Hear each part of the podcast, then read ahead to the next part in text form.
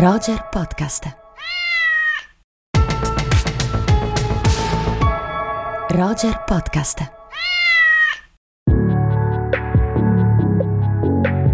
Amiche e amici di Roger, bentornati, sono Simone Spoladori, questo è Rubik, il nostro podcast di cinema. Qui con me, come sempre, c'è Andrea Chimento, ciao a tutte e ciao a tutti. Ciao Simone. Ciao Andrea, tutto bene? Molto bene, sì dai, siamo in partenza per la Croisette, prossimamente saremo a Cannes. Hai già fatto le valigie? No, ma io sono un po' ritardatario su questo, eh. tutto all'ultimo. Chiedo ancora consigli alla mamma su cosa mettere in valigia. giusto, giusto, perché sennò le cose fondamentali rimangono a casa. Sennò... Esatto, esatto. Non so se sia il motivo sia per rendere omaggio alla Francia, nella quale ci trasferiremo quindi tra qualche giorno, ma oggi eh, parliamo del cinema di un regista francese. Sì, un regista francese che ha attraversato tanti generi, un regista che vive un po' come dire sempre alla giornata, mi sembra, ma lo dico in senso anche positivo, eh, perché è un regista molto istintivo che fa tantissimi film e possiamo svelare che è François Ozon. C'è un nuovo film di François Ozon in sala, a breve ce ne sarà un altro, quindi daremo un doppio consiglio, Andrea, questa, questa settimana, un doppio consiglio che eh, per, per, appunto per due film di Ozon ehm, da andare a recuperare. Ripercorriamo quindi la carriera di, di François Ozon, se dovessi descriverlo. Eclettico, elegante e altalenante, dovessi dirti proprio in tre parole un po' le emozioni che mi suscita, perché è un cinema spesso emozionante, spesso non del tutto centrato, a mio parere, ma sempre un cinema di classe, diciamo così. Di classe sono assolutamente d'accordo, mi piace l'aggettivo eclettico. Io direi che eh, anche Ozona ha una filmografia molto imponente numericamente il film da cui possiamo partire, che secondo me sta molto bene con l'aggettivo eclettico, è Gocce d'acqua su pietre roventi, film del 2000 che Ozon realizza sulla base di una pièce teatrale di eh, Rainer Werner Fassbinder, quindi un, un collegamento secondo me che è molto importante, molto significativo perché c'è più di un tratto in comune tra Ozon e Fassbinder, Andrea. Sì, assolutamente. Intanto c'è un aspetto, come dire, molto anche legato magari alla giovane età, nel senso che comunque Zoni inizia a fare tanti film già quando ha 30 anni, Fassbinder li ha fatti ancora prima, però diciamo c'è un po' questo aspetto giovanile importante. Poi c'è il tema anche di ragionare molto sulla sull'erotismo in generale, entrambi due registi omosessuali che spesso raccontano di questo aspetto nei loro, nei loro film, ma al di là dell'omosessualità spesso da, la sessualità nel cinema di Fassbinder e di Ozone è molto libera, è molto anche incendiaria, direi che il sesso è un aspetto assolutamente fondamentale e poi i due giocano parte della loro filmografia soprattutto su un genere, poi di genere ne parleremo, però il melodramma diciamo che è un qualcosa che si collega spesso sia a uno che all'altro. Spesso legato a delle tematiche LGBT che vengono affrontate in maniera molto libera, spesso anche molto provocatoria, intelligentemente provocatoria, andando a squarciare una parte del, del perbenismo che è un bersaglio eh, molto presente nel cinema di Ozon, presente ovviamente anche non solo nel cinema ma nell'opera di Fassbinder, quindi un legame come abbiamo detto molto, molto forte, molto preciso ed è molto significativo quindi che la carriera di Ozon abbia tra i suoi primi film proprio un testo di Fassbinder. Il film però che rende Ozon piuttosto celebre presso il pubblico internazionale è il successivo, siamo nel 2002, Otto donne e un mistero.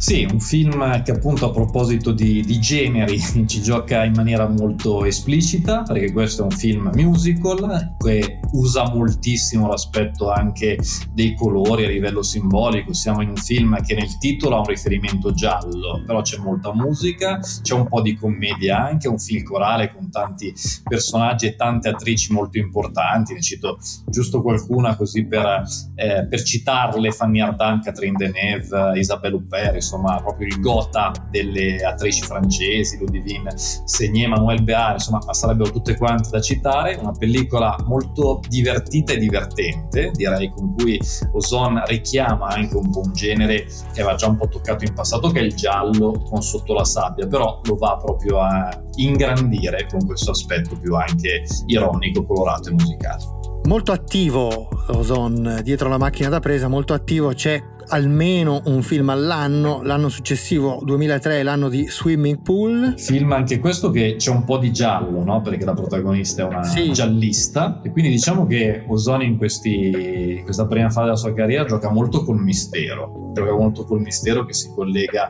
anche qui a delle tematiche legate all'aspetto anche dell'erotismo, ma anche un po' all'aspetto della, della narrazione, del metalinguaggio, per cui si ragiona anche un po' su questo, su questo discorso. Ludivine Sagné ancora ancora la protagonista, c'è anche Charlotte Rampling, un'altra attrice osoniana a tutti gli effetti e un film sicuramente insomma che sta creando una sua che sta portando anzi Ozona ad avere una sua poetica.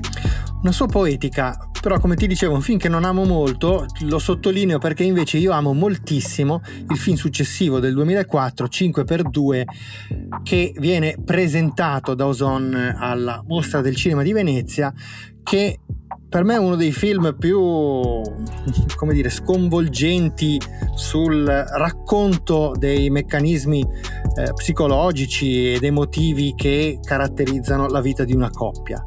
Perché Andrea, se, se ti ricordi, è un film che racconta cinque episodi della vita di una coppia, ma sceglie di raccontarli al contrario, a partire dal divorzio.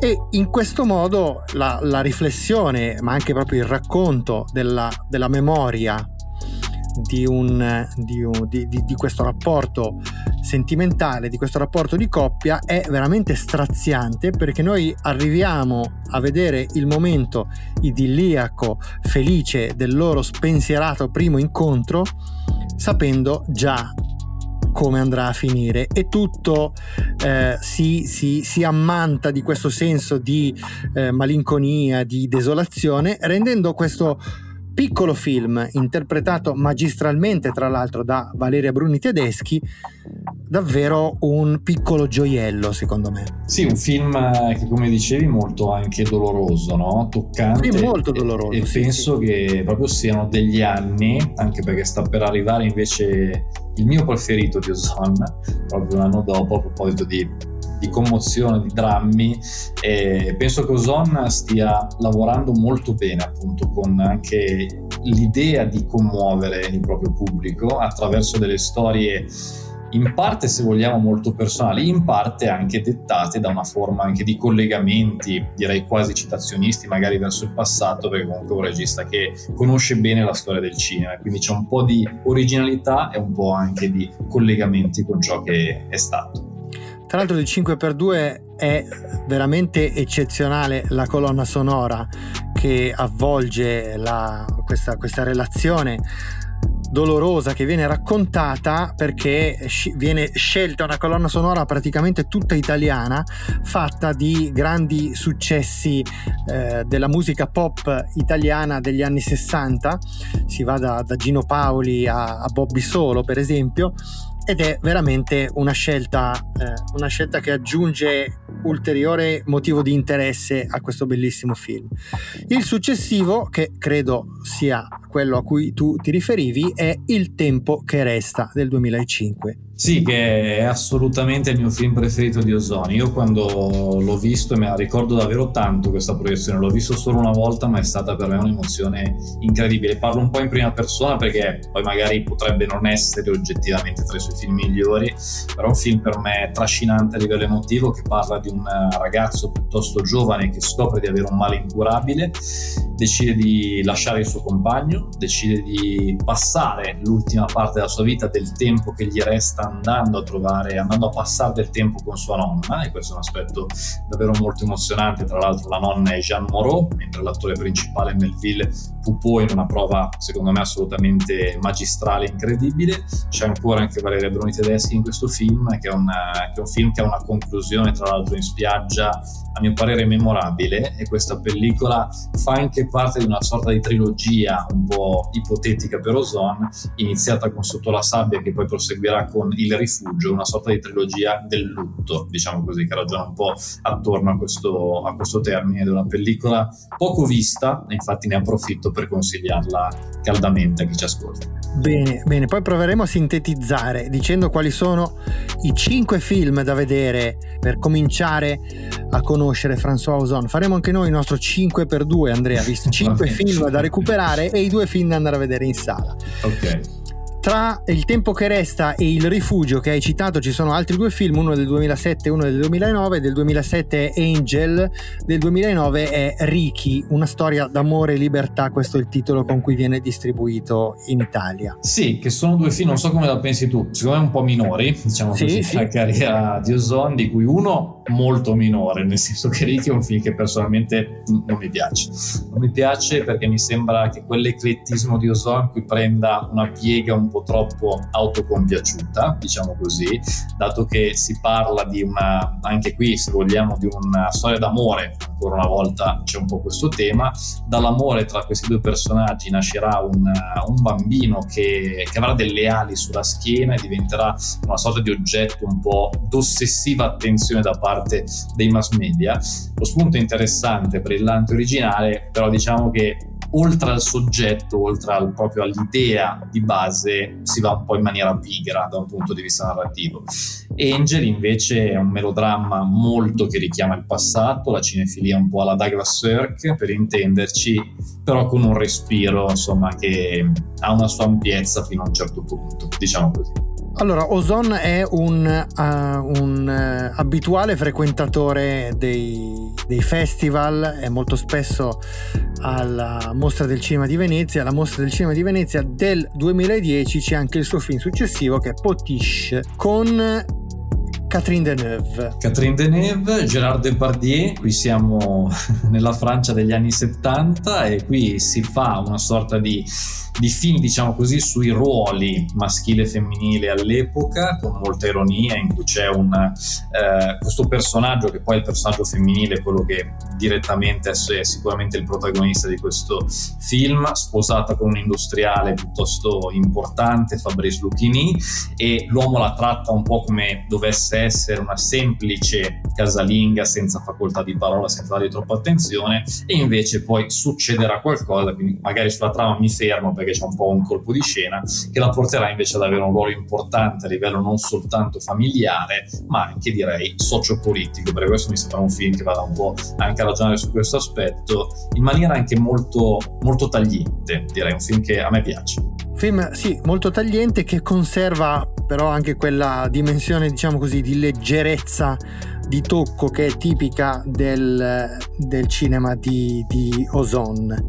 Nella casa che è il film successivo del 2012, cambia un pochino registro rispetto al film precedente, sia registro sia temi. Sì, qui siamo un po' il discorso che facevo all'inizio di come Ozon spesso ragiona sulla, sulla narrazione, un po' come Swimming Pool in un film nella casa, a mio parere, più riuscito del precedente, si va un po' a creare una sorta, diciamo così, di, di metanarrazione, di metascrittura attraverso il tema della scrittura stessa, scusami, mi ripeto, che poi è presente nella trama ma anche nel linguaggio. Qui abbiamo come protagonista un, un ragazzo che ha un sedicenne, che ha un talento importante nella scrittura e il suo professore cercherà di farlo venire fuori in una maniera, se vogliamo, un pochino perversa, c'è anche un po' di gioco interpretando questo film un po' forse sadomasochistico sul piacere di un maestro verso un allievo nel far fuoriuscire un certo talento, però da questa struttura narrativa abbastanza contorta, se vogliamo, viene fuori un film molto,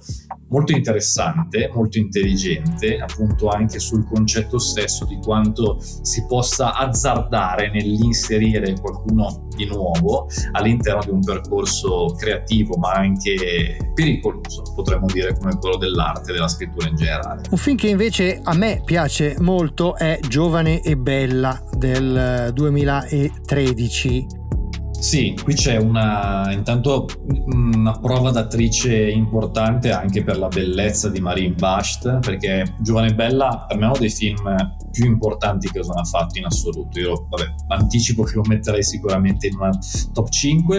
A volte dicendo questo si viene un po' presi in giro perché dici ti piace soltanto per la bellezza dell'attrice. No, l'attrice sicuramente è in parte, visto che si chiama Giovane Bella il film. È un film a mio parere molto più profondo e molto più doloroso di quello che può apparire a prima vista. Beh, Sembra un film che sì. vada davvero a scavare dentro questo discorso con delle chiavi anche psicanalitiche, oserei dire, particolarmente inquietanti. Passiamo al successivo, Andrea, una nuova amica del 2014. Sì, un film che ancora una volta ragiona sul tema della morte e sull'elaborazione del lutto. La trama a grandi linee è quella di una, di una donna che ha appena perso la, la migliore amica, l'amica d'infanzia e si avvicina, diciamo così, al marito di lei e anche al figlio piccolo di lei. Quello che potrebbe poi apparire come una sorta di sostituzione di un'amica con l'altra, raccontando un po' la trama in questo modo, in realtà si rivelerà un film molto più complesso, anche forse un po', un po macchinoso, diciamo così, con qualche piccola oliatura che sarebbe un pochino da aggiustare in questo senso, attorno non soltanto all'elaborazione del lutto da parte di questa amica, ma soprattutto del marito della persona defunta che inizierà, diciamo così, a cercare una nuova identità. Ho cercato di fare un pochino di, come dire, di, di salti a ostacoli per non svidare troppo della trama. Comunque diciamo che è un film che gioca con una certa leggerezza, forse potremmo definire una commedia, però sempre dentro questa base un po' drammatica e traumatica dell'elaborazione del lutto. È un film molto molto contorto, non sempre a mio parere così fluido, però con, delle, con degli assi nella manica comunque abbastanza interessanti. Invece credo che sia, a mio modo di vedere, fluidissimo, elegantissimo, splendido, commovente il film successivo che è Franz, presentato anche questo in concorso alla Mostra del Cinema di Venezia, fotografato in un bianco e nero suggestivo ed emozionante, ambientato eh, in prossimità, diciamo, della Prima Guerra Mondiale, è un film davvero eh, eccezionale a mio modo di vedere, soprattutto se lo consideriamo insomma, all'interno di questo genere che è il melodramma di cui Ozon è un, un, grande, un grandissimo rappresentante. Ecco, questo è un film su cui io sono un po' in minoranza perché piace a tutti, quindi sicuramente avrete più ragione voi di me, però è un film che io non amo così tanto, è un film che trovo un po' lezioso, un po' furbetto, un po' di maniera, un po' costruito a tavolino, diciamo, però tutto quello che tu hai detto è assolutamente, assolutamente vero perché l'estetica colpisce, il melodramma è di, è di, ampio respiro. Mi manca un pochino la freschezza ecco, di altri film di Ozon, ma sono veramente in una minoranza piccolissima con questo film, quindi mi, mi fermo qua. Film che racconta di un, di un menage à trois, eh, diciamo molto particolare, questa eh, donna interpretata da Paola Baer che eh, si, eh, si, si, reca a eh, visitare la tomba del fidanzato, appunto Franz, morto durante la prima guerra mondiale e poi a piangere Franz sulla stessa tomba trova un altro uomo. E da qua si innesca insomma un, un percorso anche in questo caso di ehm, fusione tra amore e morte, di, eh, di, di, insomma, di, sorpresa, di scoperta del passato e dei segreti del fidanzato Franz, ma si instaura soprattutto tra Paola e questo uomo misterioso un rapporto tutt'altro che scontato. Ecco, credo che siamo in netta Rido. Eh sì, perché adesso su Franz mi sono contenuto, adesso non, non mi ti continui più. più. Eh. Allora ti do, ti do la, la parola per raccontarci qualcosa di un altro film che ci divide, che è Doppio Amore del 2017, La Mandable.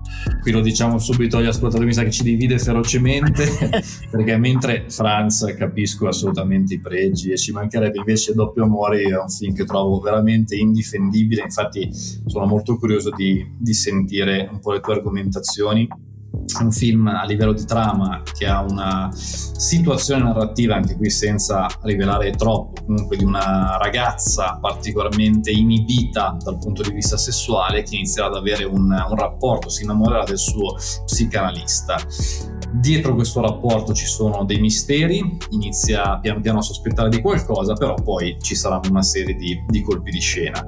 Questo è un film che a me eh, onestamente fa, fa, ridere in maniera proprio involontaria, cioè un film che trovo proprio imbarazzante, quindi non, non è, è, sicuramente a mio parere il peggior film di Ozone e durante la proiezione al Festival di Cannes in concorso veramente mi sono insomma, chiesto come fosse possibile che un film del genere che trovo davvero molto molto piccolo da un punto di vista dell'idea e di come si gioca un po' i suoi colpi di scena che insomma lo trovo davvero debolissimo no ma in realtà io credo che di, di averci visto anche tanta ironia nella rappresentazione di questa, di, di questa vicenda che eh, si, si, nutre, insomma, imbevuta, intessuta di psicoanalisi eh, anche a partire dalla trama, ma lo è in maniera, eh, secondo me, molto ironica e molto, come dire, molto consapevole anche di alcune situazioni estreme e probabilmente inaccettabili e che che, che hanno suscitato appunto la tua, la tua ilarità. Grazie a Dio è probabilmente quello che hai esclamato quando il film è finito. Ed è anche, anche il titolo del film successivo di Ozone. Del film successivo di Ozone. Sì, qui siamo in un film um, molto diverso, diciamo così, da, dai film precedenti che giocano con uh, lati insomma melodrammatici, thriller particolarmente eccessivi. Questo è un film invece molto delicato, direi io, su un tema però molto forte come quello della pedofilia all'interno della Chiesa Cattolica. Questo è un film che riprende dei fatti realmente, realmente accaduti e va un po' a ragionare, diciamo così, attorno a questo rapporto tra il sacro e il profano, se vogliamo definirlo in questo modo, generando un film sicuramente di denuncia, molto serio, profondo, un film non così originale forse, ma a mio parere riuscito. Sì, è vero, non originale, però diciamo che è un film molto maturo. Decisamente, sì. Nella, nella, nella carriera di Ozon. Orso d'Argento al Festival di Berlino nel 2019 è forse, diciamo, il suo film più eh, più ancora di Franz mi sembra questo insomma un film molto studiato a tavolino, studiato bene a tavolino, molto composto, molto, molto ben, ben strutturato e eh, che ha fatto insomma anche molto discutere è appunto del 2019. Siamo addirittura d'arrivo, siamo agli ultimi due film di Ozon prima dei nostri consigli eh, di, di, di, di, sala. Uno è Estate 85 e l'altro è È andato tutto bene. Partiamo dal, dal primo. Sì, questo è il film con cui Ozon entra un po' in, questa, in, questo ampissimo mosaico di registi, cinematografie che vanno un pochino a ragionare sugli anni Ottanta in questi anni. E il film, chiaramente fin dal titolo, fa riferimento al periodo in cui è ambientato, ragionando soprattutto sul tema dell'adolescenza. È un racconto di formazione che gioca un po' con la commedia adolescenziale ma anche con dei risvolti quasi noir particolarmente cupi, è un film che mescola un po' gli stili registri anche un po' tra dramma e commedia. È un film su cui personalmente io sono un po' a metà nel giudizio, è un film che ha dei passaggi che mi piacciono molto degli altri passaggi invece che trovo molto, molto forzati. Secondo me è una pellicola da vedere anche perché è uno zono un po', un po' diverso da quello che siamo abituati perché perché mette insieme tanti elementi che magari erano presenti in un film o in un altro, qui invece sono presenti nella stessa pellicola, che è un po' un ibrido tra tanti, tra tanti discorsi che lui ha fatto in precedenza. E poi abbiamo questo È andato tutto bene del 2021. Entrambi i film hanno risentito a livello distributivo del periodo in cui sono stati in cui sono usciti, che insomma il periodo della, della pandemia, il primo estate 85 era stato selezionato per il Festival di Cannes edizione 2020, l'edizione che non si è svolta. eh, anche se poi sulla, sulla, locandina del film insomma c'è stata questa scelta un po' bizzarra il Festival di Cannes ha eh, autorizzato, ha incentivato i film che erano stati scelti per quella edizione a eh, fregiarsi comunque della palmettina che di solito sta sulla locandina, questo, in questo modo di fatto però bloccandone anche la possibilità di circolazione in altri festival. Certo. ed Estate 85 è uno di, di, di, quei film insomma della famigerata edizione Cannes 2020 è andato tutto bene. 2021 a Cannes ci va nell'edizione eh, estiva quella che si è tenuta sempre a causa della pandemia a luglio. E mh, mm, anche in questo caso torna uh, Ozon a lavorare con una grande attrice del, del cinema francese che è Sophie Marceau. Sì, questo è un film invece che il suo genere è molto chiaro, è un dramma a tutti gli effetti, un film che parla di eutanasia, un uomo molto anziano che chiede ai suoi figli di aiutarlo a morire sostanzialmente. Di cosa poi va a parlare questo film al di là della trama? Di come andiamo a reagire non soltanto di fronte a un lutto, tema molto presente nel cinema di Ozone, ma anche di fronte a una richiesta di voler farla finita. E questo è un film che anche qui magari c'è qualche lieve crepa qua e là in termini magari di qualche passaggio un po' prevedibile, qualche gioco magari narrativo e anche stilistico non sempre così originale, però è un'altra pellicola che secondo me è riuscita decisamente come tutti i film dell'ultima parte della carriera di Ozone, che mi sembrano comunque nel bene o nel male tutti piuttosto azzeccati da grazia, da grazia a Dio in avanti. E questo film per di più torna anche a emozionare in maniera forte. Questo è un film in cui insomma si versano tante lacrime, nonostante sì, non sì, sì, vada mai a calcare quella retorica, eh, perché c'è da dire che è uno zona essenziale. Infatti, volevo sottolineare questo aspetto. Uno dei grandi pregi di, di François Ozon è quello di riuscire a rimanere quasi sempre, distanzi sempre direi, distante dalla retorica, anche nei film meno riusciti gli possiamo imputare altre cose, ma non la retorica, certo. nonostante, nonostante molti film siano dei progetti attesi che vanno eh, dei progetti attesi su cui viene focalizzato un tema di solito molto scottante all'interno dell'opinione pubblica, l'eutanasia, eh, la, la, la, la pedofilia e la chiesa, la prostituzione minorile, però però anche nei progetti più eh, composti, strutturati, studiati, come era appunto grazie a Dio, riesce a rimanere lontano dalla retorica. Questo sicuramente è un pregio che ha a che fare con molti dei pregi che abbiamo sottolineato all'inizio di questa puntata, cioè la capacità di essere comunque sempre molto eh, eclettico, di non rinunciare alla provocazione, di mantenere comunque un tocco insomma, piuttosto, piuttosto fresco nel suo modo di raccontare e per certi versi la nostra puntata è un cerchio che si chiude con eh, le pillole che andremo a, ehm, a, a rilasciare e eh, i consigli che daremo ai nostri ascoltatori perché uno dei due film che eh, si troveranno a breve in sala di François Ozon torna proprio a Fassbinder esattamente come quel gocce d'acqua su pietre roventi che abbiamo visto essere un punto fondamentale dell'inizio della sua carriera. E mi riferisco ovviamente a Peter von Kant che è uno dei due film. Quello che consiglierai tu. Va bene va bene volentieri.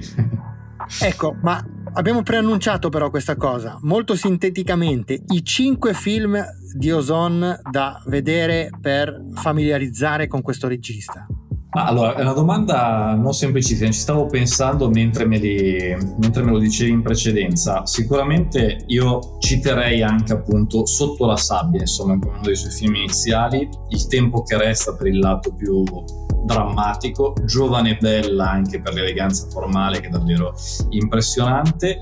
Aggiungerei Potiche per apprezzare anche il suo lato ironico e poi forse per il lato invece più metanarrativo che abbiamo citato qua e là, Nella casa direi che può essere un film da vedere. Non ho scelto forse la top 5 assoluta ma vari, vari tasselli per comprendere un po' il suo mosaico, però il tempo che resta conferma il mio preferito. Va bene, ti compro la top 5 eh, su Ozon e direi che adesso ci salutiamo salutiamo i nostri ascoltatori che ci ritroveranno però tra pochissimi istanti per le due brevi pillole sui due film di François Ozon e ci risentiamo dalla Croisette la prossima settimana. Il primo film di Ozon che vi consigliamo di vedere in sala è Mon Crime. Ambientato nella Parigi del 1935, racconta di una giovane attrice molestata da un celebre produttore e poi accusata a torto del suo omicidio si assumerà la responsabilità del crimine per denunciare la misoginia della società eh, francese degli anni 30, raggiungendo in questo modo la gloria e la notorietà, fino a quando però la vera colpevole si farà viva con lei, reclamando anche per sé un po' del successo che l'attrice ha ottenuto. Mon Crime è una specie di screwball comedy di forte ispirazione teatrale perché il tribunale in cui si svolge il processo è messo in scena come una sorta di palcoscenico. È un film intriso di amore per il cinema di Ernst Lubitsch e Howard Hawks, ma al tempo stesso è anche, anzi direi soprattutto, una provocatoria denuncia tanto del maschilismo della società e basta vedere il modo in cui Ozon si diverte a dileggiare o a sbarazzarsi delle figure maschili per capire da che parte stia, quanto dei pericoli di una militanza, in questo caso una militanza femminista, di facciata e ostentata, che rischia talvolta una deriva opportunistica che nuoce alla causa. Eccellente la direzione degli attori, come al solito, in particolare Nadia Teresievich e Rebecca Marder sono strepitose e Fabrice Lucchini è perfetto nei panni del giudice conservatore, ma c'è anche Isabelle Huppert che interpreta un'attrice del muto pronta a contestare tutti i rivoli dei privilegi maschili. Dal 18 maggio sarà in sala Peter von Kant, un film che ha un titolo molto ambizioso perché si coglie subito come si vada a giocare con uno dei grandi capolavori della storia del teatro ma anche del cinema tedesco degli anni 70.